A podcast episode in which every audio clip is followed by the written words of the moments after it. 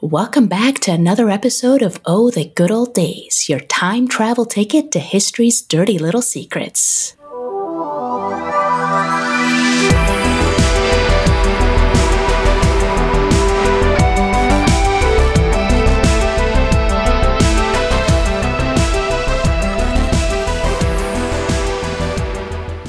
Hello, everyone. I'm Kinsey, and I'm Doritos Cool Ranch Old. And I'm Ellie, and I'm a Wonderball old. I want to apologize for the uh, nasaliness from last week's episode. I've been dealing with a cold. It lasted like a month, but I think I'm better now. Not quite sure, but I feel better. You sound better. You sound better. Good. Be sure to find us online at Oh the God Pod. That's O H T H E G O D P O D on Instagram, Facebook, Threads, and YouTube. And if you want to support us, we also have a Patreon with the same name. If you're telling your friends to find us, make sure that they search for Oh the God. That's G dot O dot D dot on iTunes, Spotify, or your platform of choice. Make sure to include the dots, otherwise, the FDA will succeed in hiding our podcast from you. Listeners, we are gathered here today to bid a heartfelt adieu to our beloved pizza, a culinary marvel that has unfailingly brought us together. Let's embrace this moment to stay connected in its remembrance. We invite you, our fellow pizza aficionados, to join us in this homage by subscribing to our channel. Your subscription is not just a click, but a tribute to the countless joyous moments we've shared over a slice of pizza.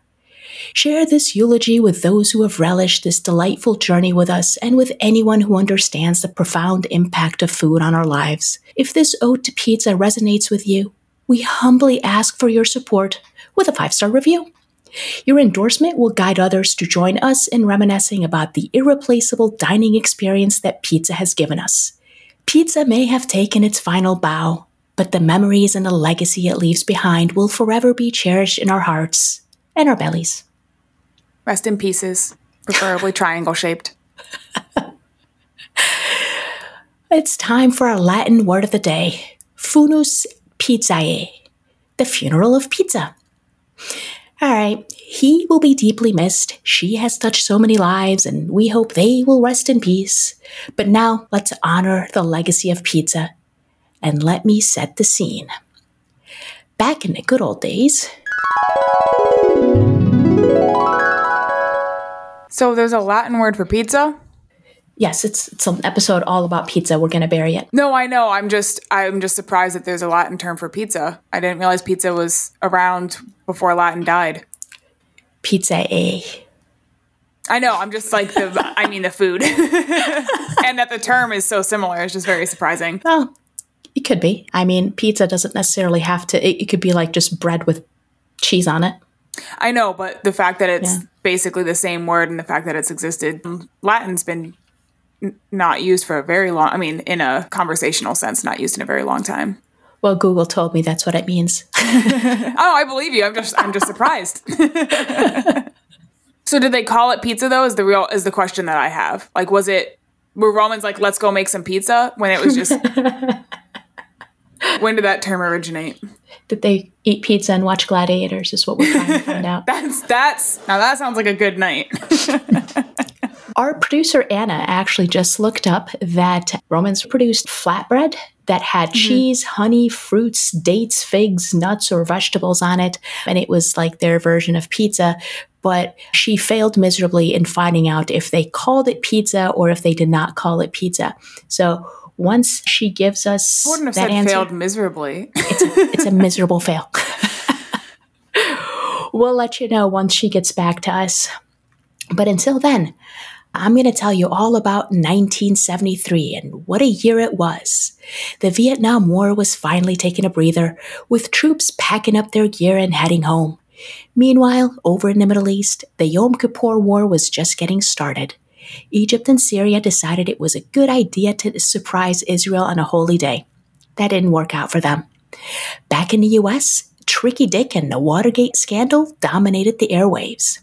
And in a quiet corner, Xerox was busy cooking up Ethernet technology, unknowingly setting the stage for us to bombard your ear with our delightful chatter in the future. Speaking of awesome, Let's talk tennis and girl power with Billie Jean King schooling Bobby Riggs on the court.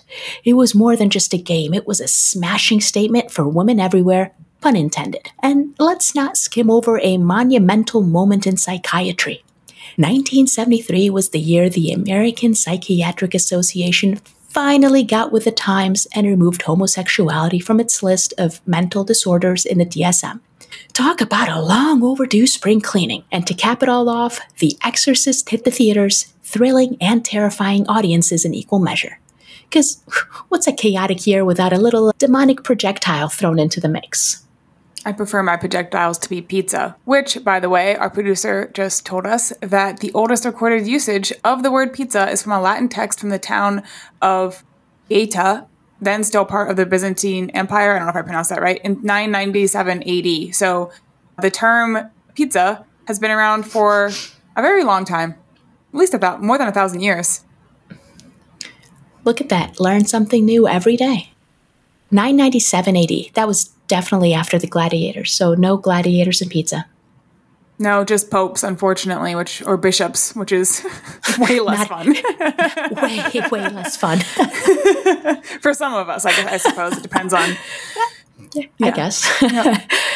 so, yes, 1973 was a year full of chaos and newsworthy events. So, it's only natural that a uh, pizza funeral was buried, literally and figuratively, in the headlines. But before we go back 50 years to this funeral, let's talk about the birthplace of pizza. Italy? Mamma mia, no, I'm talking about American pizza. Michigan. Naturally. You're supposed to act surprised. That was me being surprised, Oh, okay. I guess. Michigan, yeah, exactly. not New York City. All right. Full discretion. I'm a Michigander at heart, and I've spent my teens there. Go Red Wings, Tigers, and even the Pistons, who for some reason are still allowed in the NBA.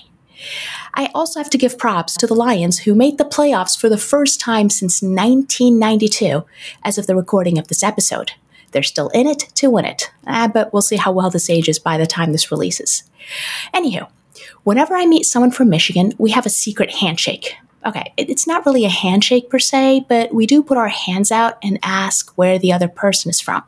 Then we just point somewhere on our hand that shows where we came from. But it's a Michigan thing. You, definitely wouldn't get it.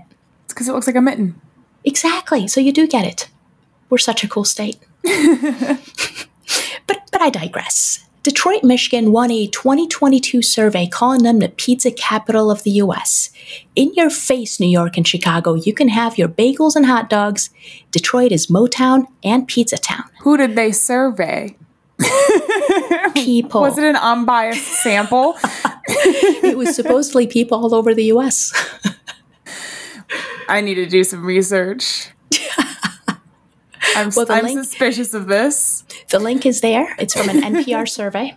They're the most biased of them all. No, I'm just kidding. Really? Detroit? Coming for Fox News. Well, plus, you know, Motor City is the reason your pizza arrives piping hot. Do you need to do you need to Google that or do you believe me that about Detroit being the Motor City and Motown and all the other town names I've gave it? that tracks. Okay, cool, cool. Detroit not only has the highest per capita of independent pizzerias than any other major cities, but it also has its own pizza style. The Motown square fluffy dough crisp edged pizza with a little bit of red sauce drizzled on top. When it comes to pizza, Detroit's a clear winner no matter how you slice it. Now, unfortunately, this episode isn't sponsored by Detroit, although they should probably hire me for their PR department, but this is just my hometown pride speaking. And this isn't just one website's opinion, Ellie. and this isn't just me toot my home state's horn. Domino's started in 1960 in Ypsilanti, Michigan. Hungry Howie's, 73, Taylor. Jet's Pizza, 78, Sterling Heights. Even the first restaurant to serve pizza is the Cottage Inn in Ann Arbor. And we can't forget the ultimate in cheap pizzas. Little Caesars started in Garden City, Michigan in 1959 and grew into the behemoth it is today. Have you ever had a Little Caesars pizza? Yeah, they're not that good. I didn't say they were good. I said Okay. the ultimate in cheap I have. you know, back when I used to eat gluten, when you had like 20 kids over and you just wanted to give them pizza. I, I would never have 20 kids over. Why were you having 20 kids over? You don't have any children. well, I, I was the kid in this You're scenario. just a local witch inviting children over. I, I, I was, Oh, you was were the kid. Okay, okay, I was okay. the kid in this scenario. Less creepy that one. You should have led with that. All right. I was the kid in this scenario. I did say the ultimate in cheap pizzas. I didn't say the best pizza ever. Uh, But you know what? Fun fact Little Caesars franchise makes so much dough that the owners bought the Red Wings and the Tigers. That's both the uh, National Hockey League team and the Major League Baseball team. Wow. But I think I made my point with Michigan uh, being the home of American pizza. Do you agree? Eh. No? Uh, well, I, I'm from New York. I gotta stand my people. All right, you know what? You Don't shake your bagels. head. Yeah, I'm, I'm shaking my head. We got pizza. Pizza's ours. All right, so with all that in mind, let me tell you the story of another Michigan pizza maker, Papa Fabbrini.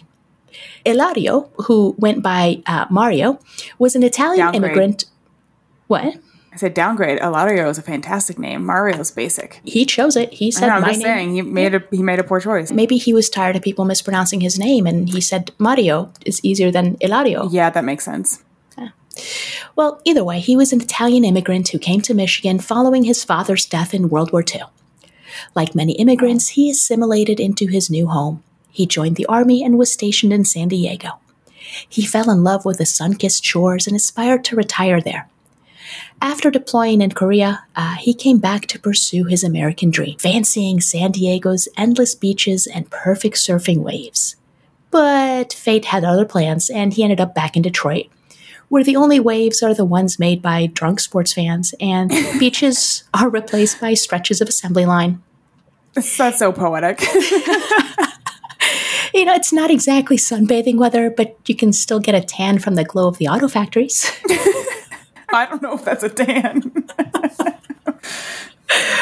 Mario dove into the pizza business right in Detroit. I'm not going to get into the squabble of who popularized pizza delivery. Domino's say it was them, but Mario insists he was the pioneer in Detroit. He even boasted, quote, I got everyone mad in Detroit because I started delivering. Now, eventually, Mario sold his Detroit venture in the 60s and headed north to Alpena, starting another Detroit venture.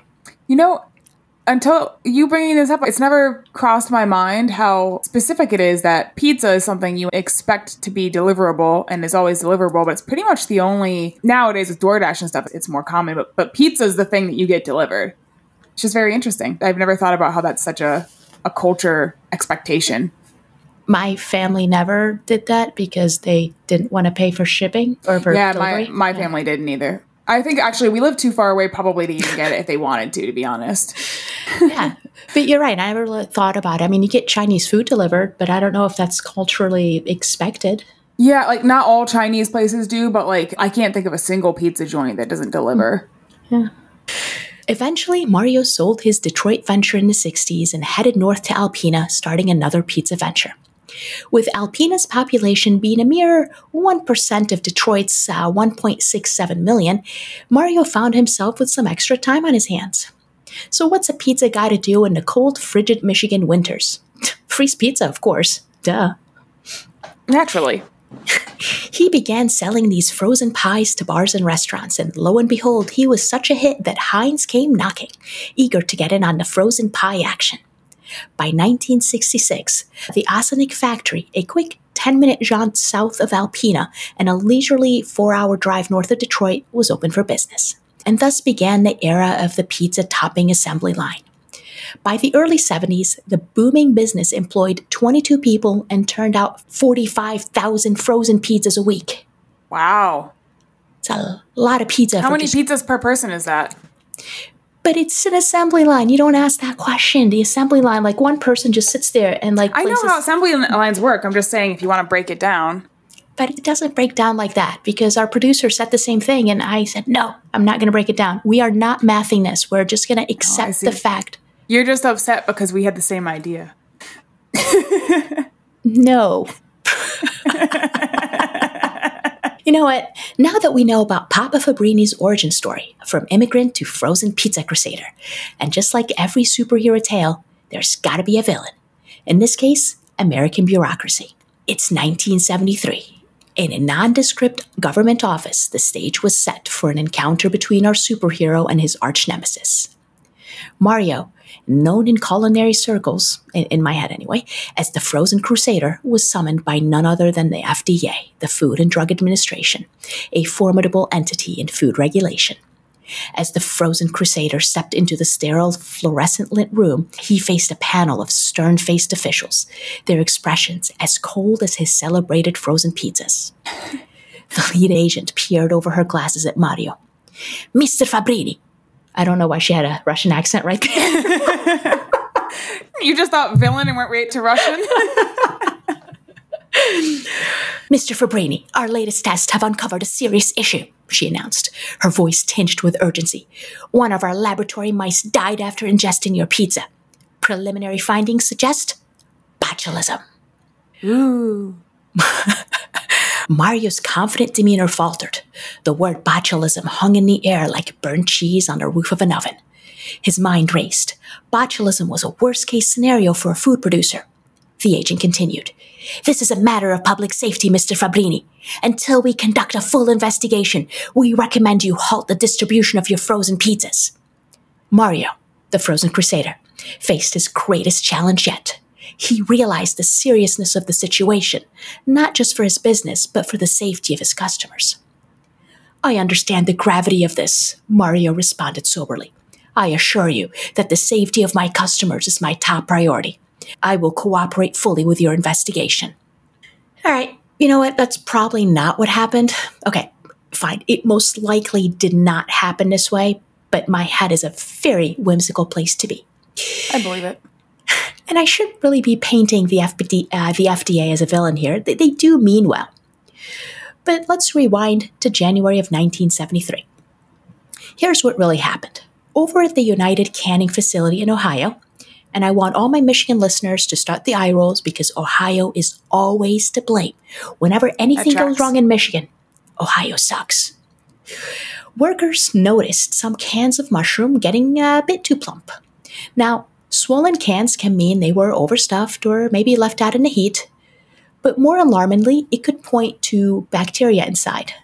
And wouldn't you know it, a few mice were fed pizza and died. The FDA suspected Clostridium botulinum, nasty little buggers responsible for botulism. And this isn't just a tummy ache situation. We're talking serious muscle weakness, plummeting blood pressure, and possibly the Grim Reaper.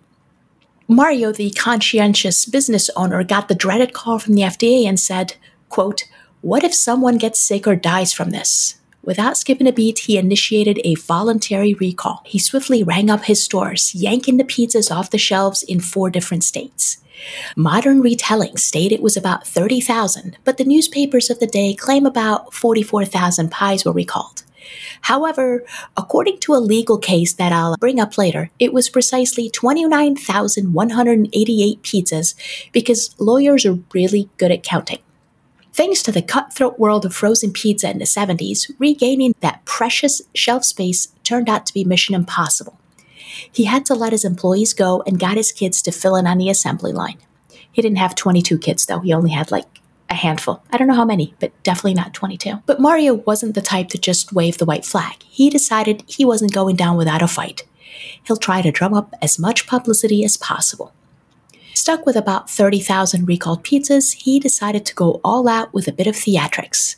He arranged a funeral with, for his mushroom topped pies. This was no subdued affair. He rounded up his 22 former assembly line workers, a bunch of newsmen, some high profile Chamber of Commerce folks, a few bank presidents, and even the governor of Michigan himself. Wow. Adding to the spectacle, one local grocery store shut down for an hour so his employees could pay their respects at this unusual funeral. like, can you imagine if your boss says, okay, you know what? We're going to all take lunch right now and go watch a bunch of pizzas get, you know, thrown into a hole. What the newspapers do not mention, though, if there was four pizza-loving, human-sized turtles in attendance. Mm, they might have been too busy fighting crime. They didn't have time for pizza? I think they only eat New York pizza. Yeah. Maybe that's why they're no longer around. I see. I'm pretty sure they're still around. Not as much as they were before. They're being forgotten. Slander. the, the, the children of I don't know, is it the Z, the, the Z generation? We're on A now, I think. Whatever generation we're on, they need more Teenage Mutant Ninja Turtles in their life. Everybody needs more. One can never have too much. Never, never. Gary Johnson offered his farm as a location for the somber event. The ceremony featured an 18 foot hole into which four dump trucks, one at a time, solemnly unloaded the frozen pizzas, cellophane and all. That's great. Love that for the environment. It's the 70s. They didn't care. I was going to say, it's the 70s. They didn't know the environment could be harmed. They, Maybe. they knew they didn't care any more than they care now. we care slightly more now. Maybe the internet cares slightly more now. yes, there are louder voices about it now. We'll put it that way. Ladder doesn't mean that it's getting things done. But anyway, Governor William G. Milliken, yes, his name was William G. Milliken, journeyed over a 100 miles out of his way to be there. He offered words of comfort to the mourners with a quote, brief homily on courage in the face of tragedy. I tried really, really, really hard to find his speech. I even found a Michigan historian who also said he couldn't find his speech. So Oh, his speech is lost to history, Bummer. which is very sad because I want to know what words of courage he has as you bury pizza. yeah. Meanwhile, as the doomed pizzas were laid to rest, Papa Fabbrini's sales manager was busy baking fresh ones on site. Ty Troy, ever the salesman, said, quote, We've cooked pizzas out at the hole so they can eat fresh pizzas while the old ones are being buried. Now, one hesitant reporter, as you might expect, was a little bit skeptical about the safety of the fresh offerings. But Mario reassured him. He said, and this is an actual quote from Mario Governor Milliken ate a piece and he's still alive. But I bet he's dead now. Red flag. He's probably dead now. Probably from the pizza, not old age. well, he would be 120 if he was alive now. I think Yeah, he was in his fault. 60s or 70s back then. and how old was Milliken in 1973? All right, producer Anna, she's looking at him. Funeral's grand finale, Mario, the consummate showman, laid two colorful flower garlands atop the pizza grave. Red gladioli symbolized the sauce, and white carnations stood in for the cheese. But in a twist of fate, it turned out that the FDA's panic over botulism was a false alarm. The mice died of unrelated causes, and the pizzas were fine. What? All that spectacle was pointless. Producer Anna just said the governor was 51 in 1973, so he's not alive now at 101. Because of the pizza. It Yes, killed him before he could die of old age at 150. So what we need to do is ask every person who lived past 100 if they've ever eaten pizza. Is that what we're going to do? I think so. I think we have to. It's for humanity. Oh my god, he was 97 years old when he died in 2019. so young. Or maybe the pizza made him live longer. All right, if any of our listeners are over 100 years old or you know what, over 95 years old, please let us know how much pizza you've consumed in your life. I'm waiting for the And how much you consume now. and how much you consume now. We need to know. Very important. Is pizza why you're still alive or dead? And if you're dead, tell us, please. Yes, if you're listening to us dead, please let us know. we'll interview you. Oh, for sure. Hopefully, other people can hear you, not just us. it's all in our heads. We make the news, probably. You know what? Producer Anna's in our heads. No one ever hears her. is, she- is producer Anna in the room with you right now? She's not. She's in her own room. All right, but the mice had died of unrelated causes. The pizzas were fine, rendering all that spectacle pointless. Now, Mario, always uh, with some very, very amazing lines, when he was asked about this unexpected outcome, he said, and again, a quote, I think it was indigestion. Maybe they did not like my pizza. They, referring to the mice. I bet they're lactose intolerant. Mice Severely. Yeah. or the glutenati. Oh, it's been around for, since the 70s. I, I Evidence. Was this is evidence. maybe they've been around since 997 AD, and they invented That's when they were created. That's What a breakthrough. this is all canon. All right, for our curious listeners, I believe episode eight is all about the glutenati, so you have to go back to that. For our curious listeners and Ellie, you can also find a pizza or a photo of. you can find a photo of the whole Pizza Palooza on our sources page. Do you see that very bad black and white picture? Mm-hmm. Oh, that's Definitely, definitely not 1080p. Despite the publicity stunt and exoneration, Mario's business sadly didn't bounce back. Yet he harbored no bitterness. Having lived under fascism, Nazism, and communism before immigrating to the US, he said he's been through worse. Fair. When people heard his tale, offers of help poured in. One man proposed selling his stock as a way to keep Papa Fabbrini's afloat. Another mentioned his congregation's prayers. Even a bank teller chimed in saying her priest was praying for Mario. Now, That's when how I, I get first, my money. from Thoughts and prayers. teller, No, thoughts and prayers. I was going to say from a bank teller. Me too. Unlike you, I don't think thoughts and prayers get me anywhere. Uh, You're not trying hard enough. Yeah, yeah. But you know what? My first thought when I read the even a bank teller, like, was she offering to rob her bank? But then I read the next part. I'm like, oh, no, no, she wasn't. so all of these gestures of kindness led Mario to reflect again, actual quote. There sure are a lots of nice people in the world. Very Italian. He also said, again, an actual quote, it sort of makes you goose pimples about America. Now, I'm, really not trying to characterize or to, to mimic his accent. Those literally were his exact words. Alatza and goose pimples. These genuine expressions really reflect Mario's heartfelt response to the kindness he experienced. Now, one newspaper even featured an article celebrating Mario's unique way with words. They called it Goose Pimply About America. Aw. This piece delved into Mario's journey from immigrant to small business owner, highlighting the challenges he faced, especially during recall. It spotlighted the community's heartwarming response in rallying to his aid. There was no mention of the funeral, though. The article echoed Mario's poignant phrase It sort of makes you goose pimples about America. And it really just emphasized the significance of that phrase. It concluded with a thoughtful sentiment. The journalist said, quote, getting goose pimply about America is a common expression among those who have suffered oppression in foreign lands. It is too bad that so many people born here find it difficult to share that experience. Now, I was not quite yet a teenager when my family immigrated, and I really can't recall ever using the phrase goose pimples about America. But Because having you're not a true American. Nah, You haven't fully you haven't you haven't accepted the spirit of America into your soul. that's what it is. It's mm-hmm. probably what it is. That's what it is. If you want to immigrate and become a true American, you got to let it in. And use phrases like goose pimples about America. Yes. Start working it into your vocabulary day to day. Try and use it at least once a day. I challenge you for the next week, at least once a day. Report back to me next week. See how your spirit feels. I think Americans need to also use that phrase. Yeah. Amer- yeah, Americans need to do a lot of things, I think.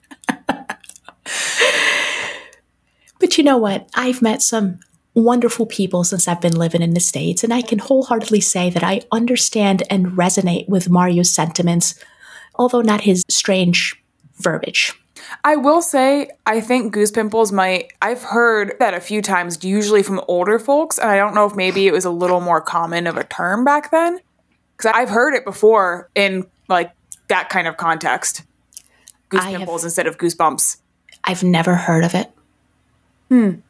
But I've heard that too. Goose flesh. Producer Anna said, "Yeah, I've heard goose flesh as well." yes, I've heard Yeah. goose flesh. Goose pimples is brand new to me. This was literally the first time I've ever heard it. I'm gonna see if I can try and scrounge up where I've heard it before. I know I've heard it like from people, but I'm pretty sure there's a couple of books I've read where they use the term goose pimples as well. I'm curious, maybe they were non-native English writers. Hmm. Okay, I actually think Harry Potter might use goose pimples at one point.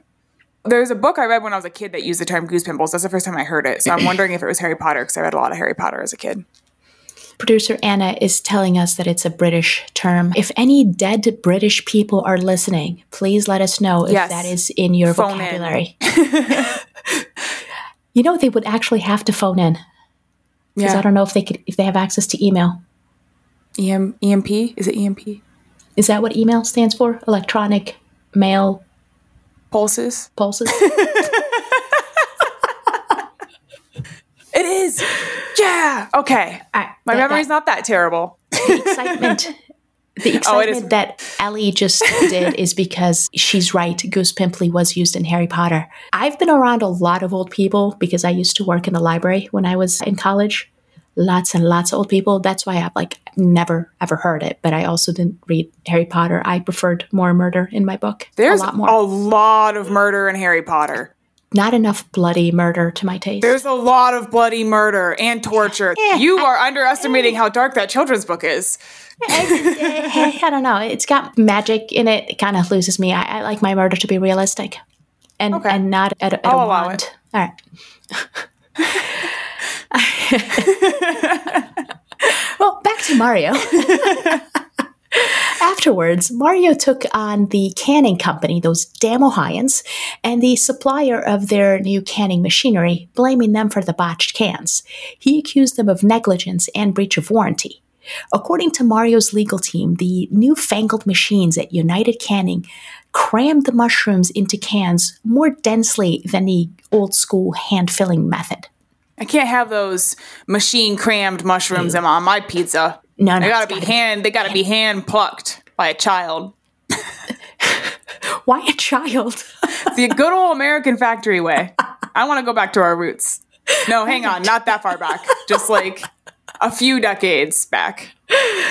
All right, so Cut that. Between the two of us, you saying I was just waiting on New York. All right. Well, this meant that the mushrooms needed a longer cooking time to kill any Clostridium uh, botulinum spores, a step that United Canning allegedly skipped. The jury and an appellate court agreed, um, and they handed Mario about $211,000. Wow. After his lawyers took their slice of the pie, he managed to keep the factory lights on until the early 80s. Despite the lack of botulism on his pizzas, some vendors were still a little too skittish to stock his products, and Mario was just never able to recover his market share. Hmm. He did see one dream through to the end. He retired in sun drenched San Diego. His final curtain call came in February 2023 when he passed away at the ripe age of 91. But his pizza legacy lives on, so next time you're having a slice, raise it in honor of Mario and the memory of those 30,000 pies that will never be savored. Yeah, I know. Just said both men who ate his pizza did live into their nineties. So, it's a sign that pizza makes you die young. It didn't even make it to hundred. it's tragic, honestly. Are your grandparents living into their hundreds? My grandfather is ninety nine this year and So young. still kicking. Yep. So Every young. time I ask him how he's doing, he's like still around. Unfortunately. He's real tired of being around. But I hear he gets like something signed by the president if he waits until he's 100. Hmm. Like a letter from the president saying, Congratulations, you've lived a whole century. Depending on who the president is, he may not be too happy about it. He's got some boomer feelings about politics. he's not even a boomer. I think he's silent generation, probably. I think the silent generation was, I think he may be older than, than that. He was born in the 20s. Oh, I don't know. I wasn't around back then. You sure? Some days, some days. When I yell at the kids to get off my lawn, I feel like it. But other days, I feel younger than that. Mm-hmm. The I real feel like question is if a shotgun's included. Or, so you, are you at the hose or shotgun level, or are you just yelling? I'm just at the yelling level yet. Okay, so I'm, you're in, still young. I'm in New Jersey. We I don't know if we're allowed to have shotguns. You can use a hose. I need to look into that. Spray him. Yeah, like I a need to- cat. I need to look into shotguns. All right. Anyone can request a birthday card from the president at any time for any age. So you mean to tell me that the president has nothing better to do than to sit there and sign a card that some poor intern shoved in his face? We're gonna have to cut this, but he's too busy committing genocide. Which one? The current Several. or the future? Because I think that could go for either one. It's an American tradition at this point. Sorry, we don't commit it, we just fund it. Wait, Are we? So we're saying we don't like either president. I think we are totally fine with that. Yeah, they're all rotten piles of doo doo. Speaking of doo doo, I think it's time to move on to our next section. Love me some doo doo. First off, let's give the FDA its due. Speaking, they do serve the greater good. I'm not a. I'm, I'm not about to lump them in with the ranks of other useless federal agency. Presidency, presidency. Um, if you're ever curious, just hop onto the FDA's website and you can check out their latest uh, active recalls. Right now, we've got some charming salmonella and listeria scares. Oh, and, and the glutenati, they've been crafty, slipping some wheat into oat cookies at a well known East Coast grocery chain. So just like they did to Oreos. Bastards. All right, so for those who don't know, I have celiac and Ellie's gluten sensitive. Ellie, do you buy pe- or do you- pizza or cookies that is baked in store in their No. shared place? They don't there's nowhere even they don't even have gluten free options in, in stores. here. So why would somebody assume just because somebody forgot to write wheat onto a bunch of oat cookies that are baked in store with all the other cookies that they're gluten free? but I digress. This Yeah. is me just saying people are dumb. Yep. Right. Now, we have two entities in the US that are responsible for what goes into our body. The USDA, they take the reins on meat, poultry, and egg products, while the FDA oversees a whopping 80% or more of our food supply. That includes dairy, seafood, produce, packaged food, bottled water, and whole eggs rather than egg products. I don't know why they differentiate, but if it's a whole egg, it's FDA. If it's part of an egg, it's the USDA. So I have a question for you because I've gotten into arguments with friends about this. Do you consider eggs a dairy product? You personally, Better say no I do not. because they're not a dairy product. No. the the number of people who think eggs are a dairy product because they tend to be put in the dairy section of the store is incredible. Yeah, you're not milking a chicken. You're not milking like it's it doesn't it doesn't come from milk. I just had a visual. I just had a visual of a chicken being milked and then like eggs coming out of it, little chicken nipples. All little tiny eggs. I told you my mind is a whimsical place because that's literally don't- the first thing that. That's how you get the chocolate eggs from Easter. Anna said. Oh, just like the brown cows make chocolate milk. I don't know where they get the pink milk from. Pink, I don't want to think about pink it. cows. Duh. No, they're milking Kirby. Oh, and I said albino cows. That makes more sense than Kirby. All right, so basically, if it's not mooing, clucking, or part of an egg, it's under the FDA. The FDA also has oversight over fish, except for catfish, because catfish isn't considered meat, but the other seafood is not. I, I don't know. I don't care. I don't understand that either. A lot of people don't think fish is meat. It, it's not a plant or a rock. Well, catfish. Catfish is considered meat, uh, according to the uh, USDA. I don't know why other fish or other fish would not be, but all right. Moving back. I need to know why.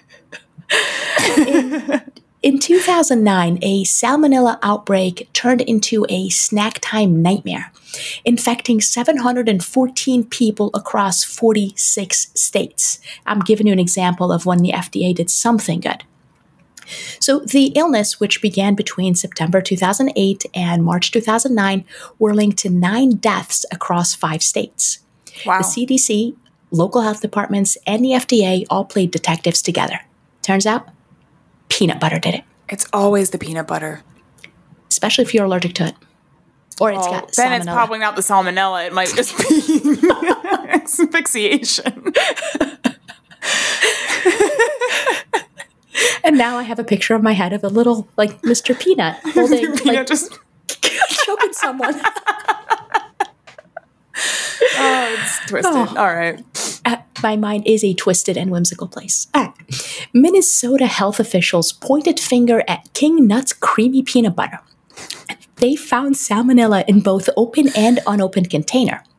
This peanut butter, however, wasn't your average grocery store find.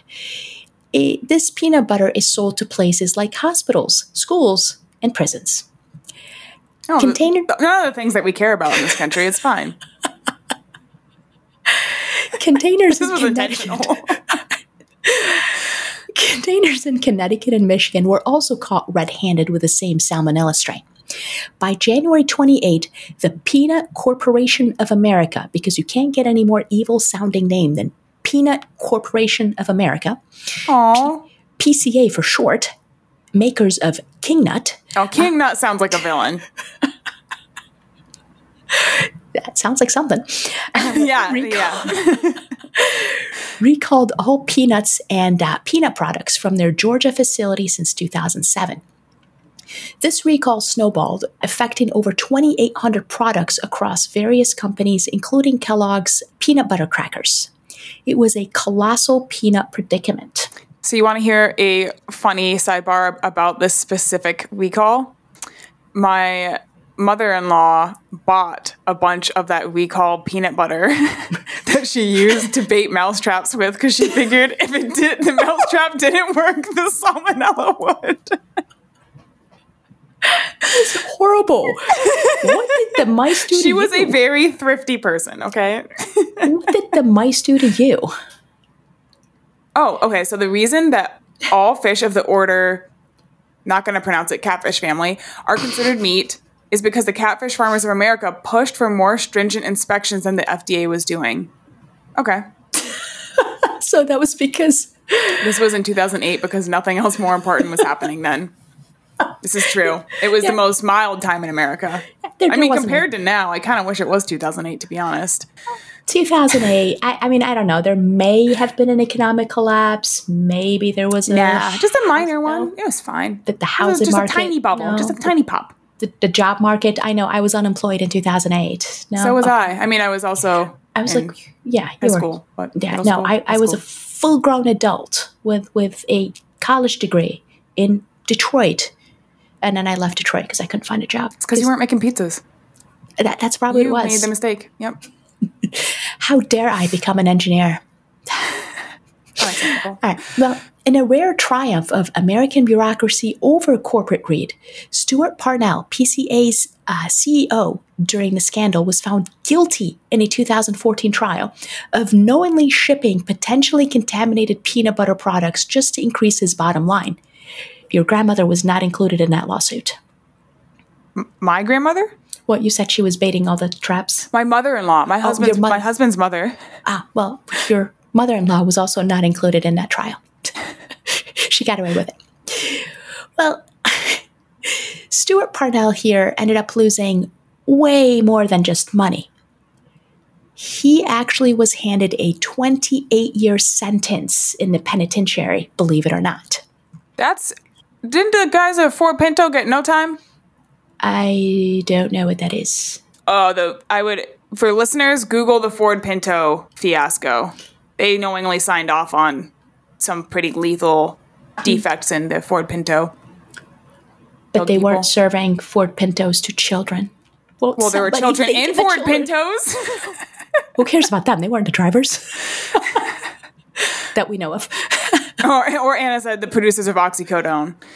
Who are they? They're they're they're innocent. They did nothing wrong. Yeah. All right. Big well, Pharma never gets in trouble. Parnell was Big Peanut. I guess that's probably why he got in trouble. Mm-hmm. You know what? It's it was it's the nuts.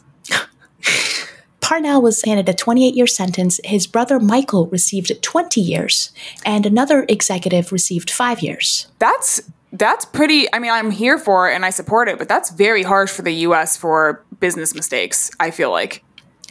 Well, the PCA is also no longer in the peanut game anymore. Really? I, I now I have to do more research on on other cases like this because I, I feel like this is uh, excessive, abnormally harsh.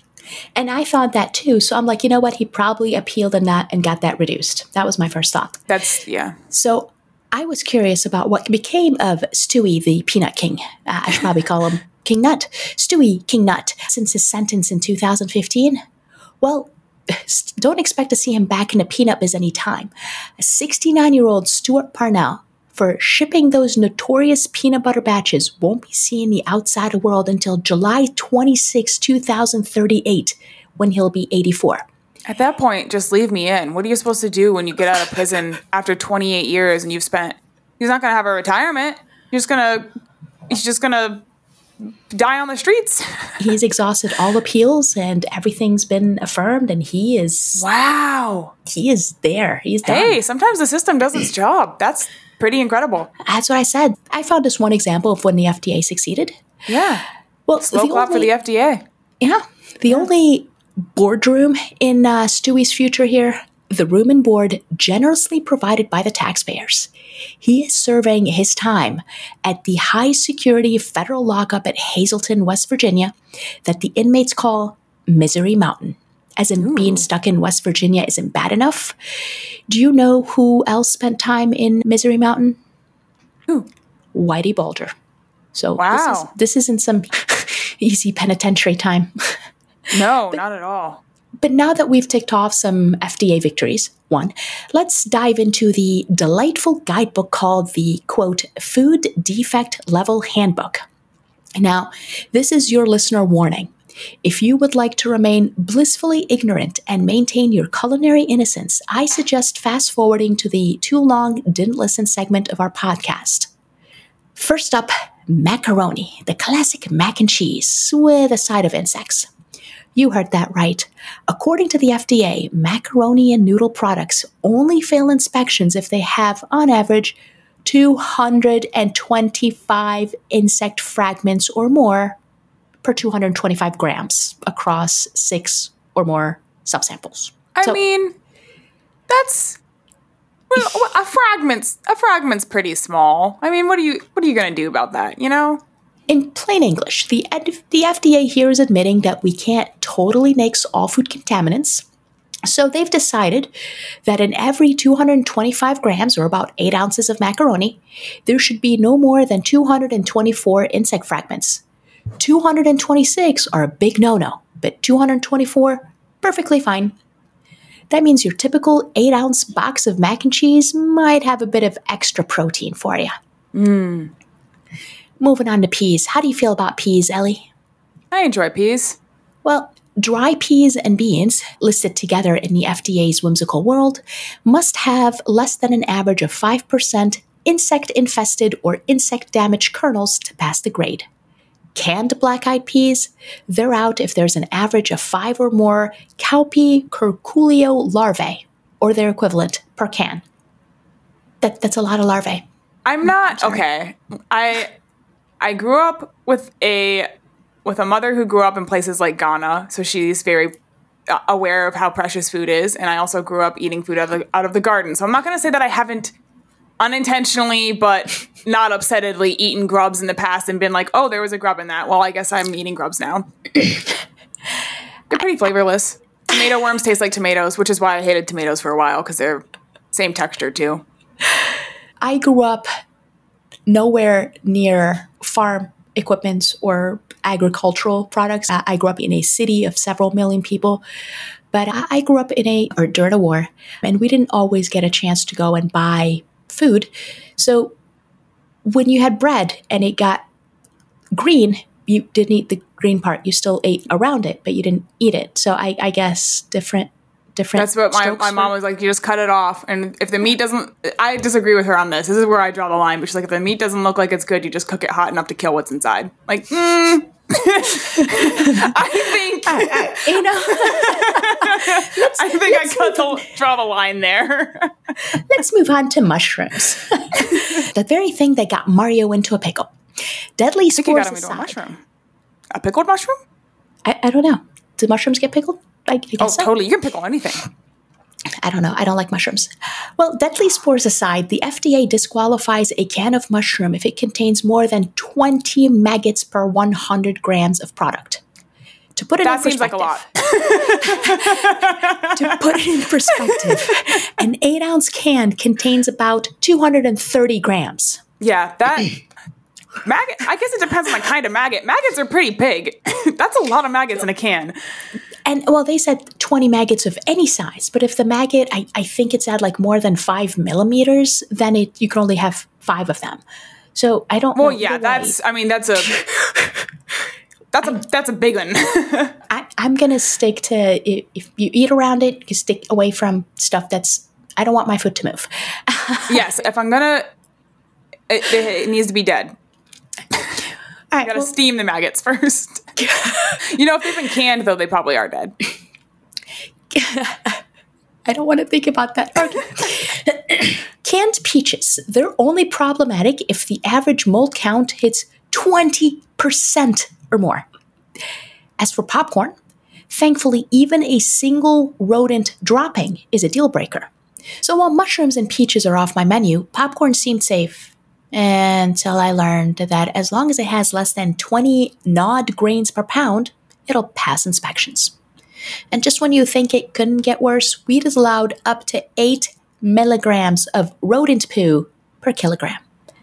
I, I don't know. I, I don't know how I feel about rodent poo in my wheat. Yeah, rodents are pretty gross. I mean, I know there's nothing we can really do about it. They're going to be attracted to places that produce food. So we're kind of, I mean, obviously we're all fine. I mean, I'm more worried about the microplastics, to be honest. But well, you know what? I don't eat wheat. You don't eat wheat, so we're safe. No poo, right? Mm. Have you ever no? seen okay. the little bugs that get in rice? you know what? I hit on something Ellie likes, so let's talk about something I like. I figgin' love figs. Mm. But I might just take a break from fig jam and paste for a while, or, or at least this, uh, until this episode fades from memory. Why? Because the FDA allows no more than 12 insect heads per 100 grams of fig paste. Odd, specifically insect heads. Bodies are fine, just the head. 100 grams is roughly the size of a deck of cards. The funny but not funny reason is it's not really a health concern, but more of an aesthetic one. Apparently, insect heads are offensive to the senses. You know what's offensive to me? Where are the rest of the insect bodies? Is this another notch in Clinton's body count? Hillary, where are you hiding the insect bodies? Probably on Epstein's island. I don't know. I just couldn't resist. All right, enough of that. I can see you're as grossed out as I am, but here's something to really get your blood boiling. I'm not that grossed out. Well, you know what? You, you grew up on a farm. I'm a city girl. While other nations uh, are banning certain substances, the good old US of A has deemed many products as GRAS, generally regarded as safe. Titanium dioxide, for example. sound super confident. Like they're Generally. not like, yeah, you're good. They're like, it's if, if I ask the doctor, he's giving me a medication, and I'm like, is this is this safe? Are there bad side effects? The well, it's generally sometimes. considered safe. Like, not a lot of confidence behind that statement. Don't love it. well, titanium dioxide, for example, is found in over 3,000 products. European regulators declared it unsafe for human consumptions due to toxicity concerns immunotoxicity, inflammation, and neurotoxicity, but it's still A OK in the good old US of A. Now, the FDA deems parabens as GRAS for use as antimicrobial preservatives in foods. Europe and Japan, however, banned them in 2006 due to concerns about fertility and endocrine disruption. I'm just going to put it this way if you're putting something on my food that makes it so mold and bugs don't want to eat it, I probably shouldn't be eating it. Red flag. Sounds fair. Sounds yep. fair. Yep. Now, let's talk about food dyes.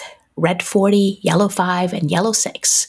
Those three make up a whopping 90% of dyes used in foods. Now, in the EU, these colorful culprits require warning labels detailing their potential risks, with research suggesting they might worsen attentional issues in children. Now, a lot of websites out there that state American foods that are banned in other parts of the world, they claim that Norway bans some of these dyes, making American favorites like Twinkies forbidden fruit. But I really. I'm just seeing the Garden of Eden, and Eve is Twinkies reaching up for a Twinkie off the tree. Twinkies, ho hos, and ding dongs. but I really couldn't find any official Norwegian confirmation, like an official Norwegian database that says those three dyes are banned. So I turned to Reddit for some detective work, and uh, voila, Lord Tema emerges as the hero. He dug up Norway's regulations on food additives. He, he spoke Norwegian and was able to Google Norwegian. So, hmm. turns out that all of these lists are wrong and just regurgitate other lists. Twinkies and food coloring have not been exiled from Norway. Maybe they've been 20 years ago, uh, but they need to have a warning label just like every other EU country. Hmm. Despite my diligent efforts, I'm still waiting for a job offer or residency offer in Norway even if it means bidding a tearful farewell to many American goodies. I, I am curious. So I have another celiac friend, and I don't know if you've experienced this with your with your travels abroad, but I have a friend who was diagnosed celiac, and she can eat bread and drink beer in Germany with no side effects. I have not tried that. Scared. I don't know I if I would try it because my doctor would yell at me, and she's very scary. I'm more scared of my doctor all right, but you know what? I haven't even started talking about the beetles that we crush for food coloring or the wood pulp added for that extra fiber. Eh, I think I've done enough damage to your snack time favorites. Listeners, I'm not here to police your diet. You're an adult capable of making informed choices. What I want for you is to make an educated decision. Is organic the way to go for you? Are any additives okay? Exactly how many insect, head, insect heads are too many? We just want you to be an informed consumer. I want to tie back real fast to plas- microplastics because uh, Anna shared something, and then I also want to share something I read in an article. So, Anna shared that closely following new research from Consumer Reports Lab that found microplastics from 5 millimeters to 1 micrometer in size in 84 out of 85 foods tested. Plastics seem to have infiltrated the human food chain to an even greater degree than previously understood. And I just read an article it was on MSN. The average person consumes a credit card's worth of microscopic plastic particles every week. That seems excessive. Not surprising though. You think about pe- people use plastic cutting boards, plastic water bottles, our foods in plastic packaging. All of that wears off. Mm, plastic. Mm. Maybe it'll keep us alive longer. I I don't know. We'll have to ask our dead listeners if they've had plastic in their lifetime or not. All right, British dead listeners, let us know.